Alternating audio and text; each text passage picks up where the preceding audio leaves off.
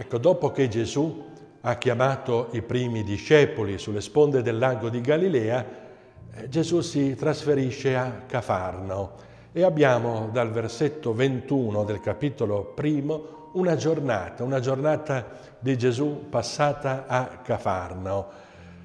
L'Evangelista Marco vuole darci una sorta di anteprima di quello che sarà il ministero pubblico di Gesù. Cosa voglio dire? Che noi leggendo questi versetti, questo capitolo, abbiamo uno spaccato di quello che Gesù farà poi successivamente, un'anteprima nella quale Gesù quasi in modo trionfale incede solennemente incontro al male che si manifesta in diversi modi, ma dinanzi a Gesù deve il male riconoscere la propria impotenza eh, riconoscere che Gesù, la parola pronunciata da Gesù, è una parola autorevole.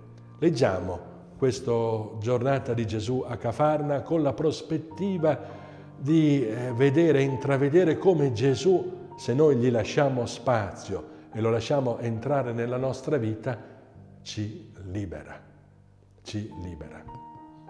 Giunsero a Cafarno e subito Gesù entrò di sabato nella sinagoga insegnava. Ed erano stupiti del suo insegnamento. Egli infatti insegnava loro come uno che ha autorità e non come gli scribi. Ed ecco, nella loro sinagoga vi era un uomo posseduto da uno spirito impuro e cominciò a gridare dicendo che vuoi da noi Gesù Nazareno? Sei venuto a rovinarci. Io so che tu sei il santo di Dio. E Gesù gli ordinò severamente, taci esci da lui. E lo spirito impuro, straziandolo e gridando forte, uscì da lui. Tutti furono presi da timore tanto che si chiedevano a vicenda, che è mai questo? Un insegnamento nuovo dato con autorità. Comanda persino agli spiriti impuri e gli obbediscono. La sua fama si diffuse subito dovunque in tutta la regione della Galilea. Ecco, Gesù inizia il suo ministero pubblico proprio dalla sinagoga. Dice Marco, entrando di sabato nella sinagoga, insegnava. Gesù insegna, ma la folla che cosa percepisce immediatamente ascoltando l'insegnamento di Gesù? Che c'è una differenza sostanziale tra l'insegnamento di Gesù e quello degli scribi. E questa differenza è data dal fatto che Gesù insegna con autorità. Exusia, la exusia di Gesù. Questa parola che significa letteralmente ciò che esce dall'usia, cioè da quello che uno è. Cioè nella parola di insegnamento di Gesù si rivela chi è Gesù.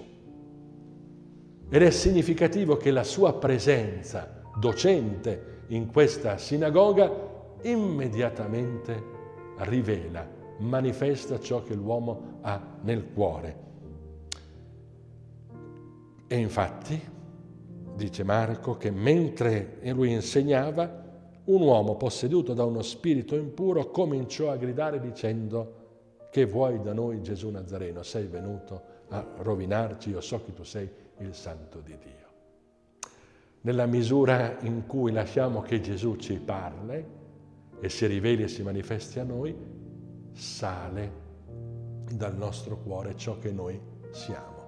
Si può essere nella sinagoga, cioè in un luogo santo, deputato alla proclamazione della parola e all'ascolto della parola, ma avere come origine del nostro modo di pensare uno spirito impuro.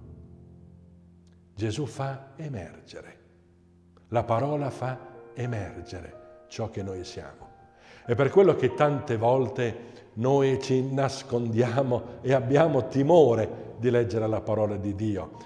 Non tanto perché non abbiamo tempo, se noi fossimo onesti e vedessimo un po' la nostra giornata ci accorgiamo che il tempo, se noi vogliamo, lo troviamo per metterci in ascolto della parola, ma abbiamo paura che questa parola faccia emergere ciò che noi siamo, che vada a rovestare nella nostra vita e anche in quegli angoli della nostra vita che sono più nascosti e che noi proteggiamo.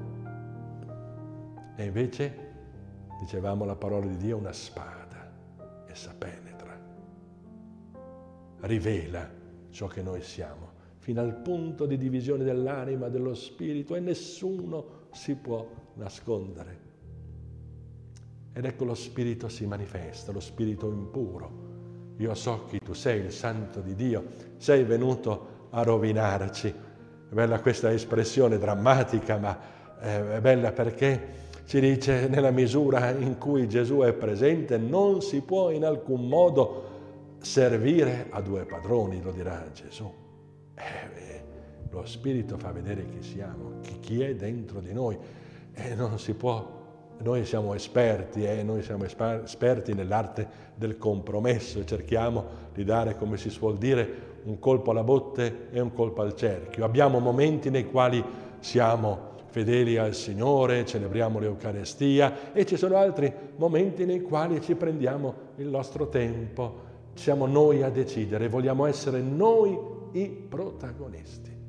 Questa è la vera malattia da cui dobbiamo guarire, il protagonismo il volere essere il centro e che tutto ruoti attorno a noi. Nella misura in cui entriamo in relazione con Cristo, c'è un mondo che va in rovina. Sei venuto a rovinarci. E quel mondo è il mondo delle nostre passioni disordinate, che sono a servizio di noi stessi, della nostra del nostro, del nostro, come dicevano i maestri della vita spirituale, San Massimo il Confessore, di quella filautia, dell'amore sbagliato di sé, che genera in noi infelicità, ma la genera anche attorno a noi, in coloro che ci incontrano, perché intravedono in noi persone non solo tristi, ma eh, sterili.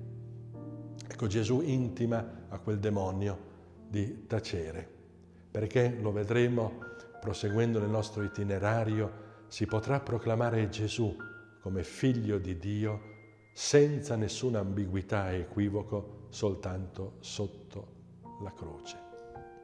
E la gente, vedendo ciò che accade, ripete un insegnamento nuovo,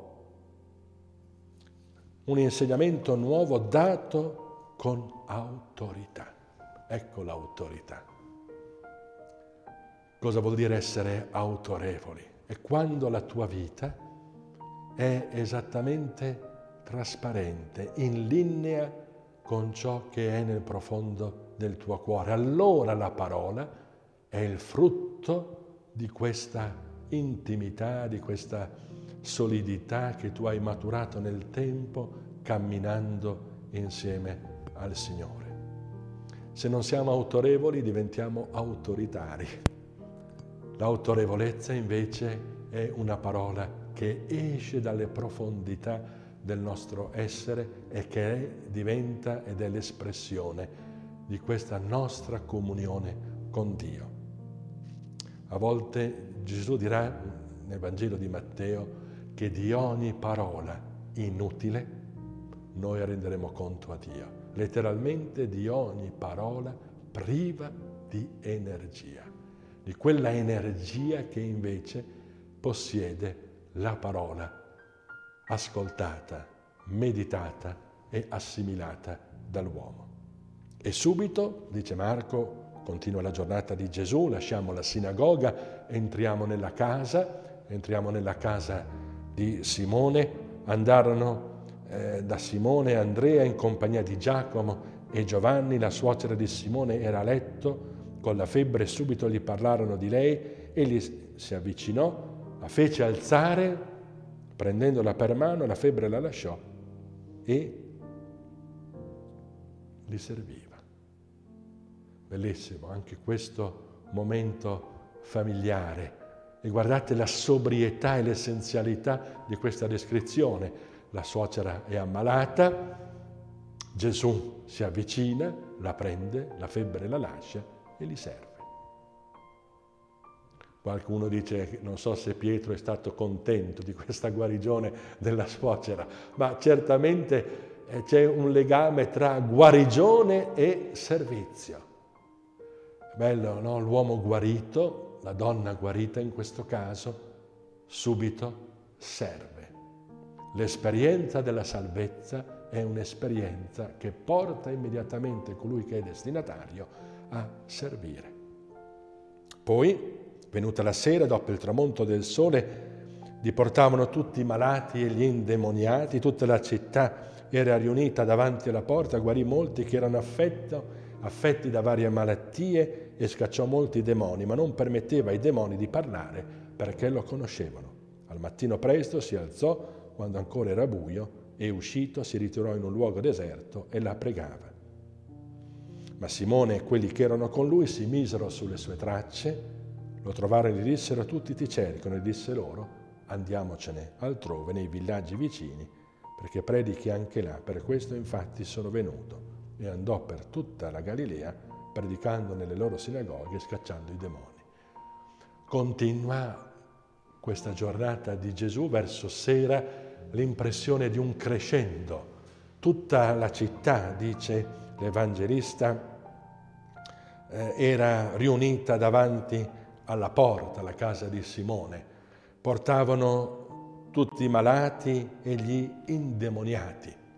Quindi non soltanto uno spirito impuro, non soltanto la suocera, ma sembra proprio una folla consistente di persone ammalate che hanno intuito che incontrando Gesù possono fare l'esperienza della prossimità del regno di Dio.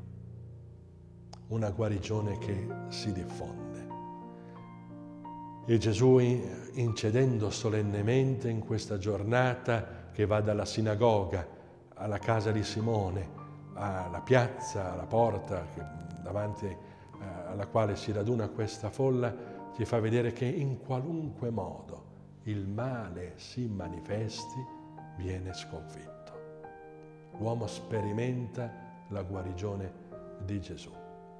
Tante volte noi siamo rassegnati nei confronti del male, del peccato. Eh, a volte riteniamo che sia impossibile cambiare la nostra vita. Quanti corsi di esercizio abbiamo fatto, quante volte ci siamo confessati, quante volte abbiamo fatto dei propositi di cambiamento che poi sono naufragati. E allora rischiamo di essere anche noi rassegnati e di pensare che sia inevitabile la connivenza con il peccato, che in fondo siamo tutti peccatori, come lo diciamo, e per ricordarcelo pecchiamo e pensiamo che appunto non ci sia niente da fare. Forse è vero quello che diceva un grande autore spirituale, che le schiavitù più grandi sono quelle dalle quali non vogliamo essere liberati.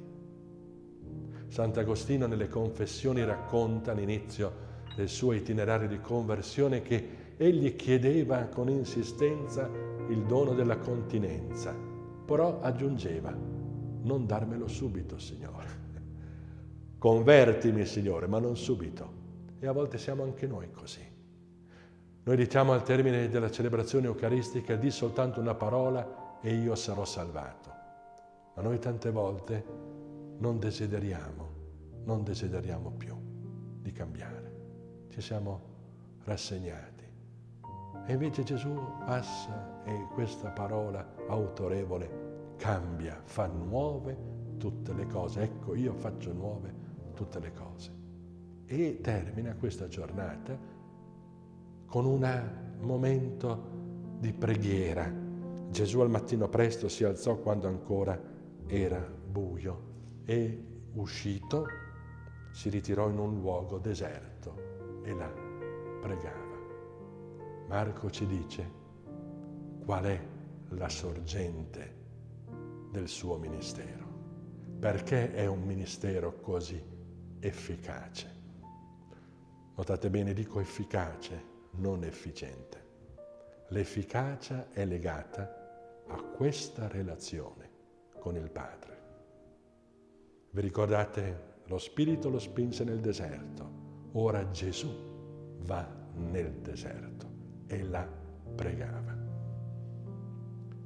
L'energia che esce, l'autorità che esce, la exusia, come la chiama Marco, l'autorità nasce da questa relazione fontale, da questa relazione sorgiva con il Padre. È la preghiera, il luogo dove questa autorità si consolida sempre più. Noi tante volte pensiamo che si possa vivere di rendita. A volte non preghiamo, ma le preghiere le diciamo. Ma sono preghiere che tante volte sono distratte, che non riescono a penetrare dentro al nostro cuore.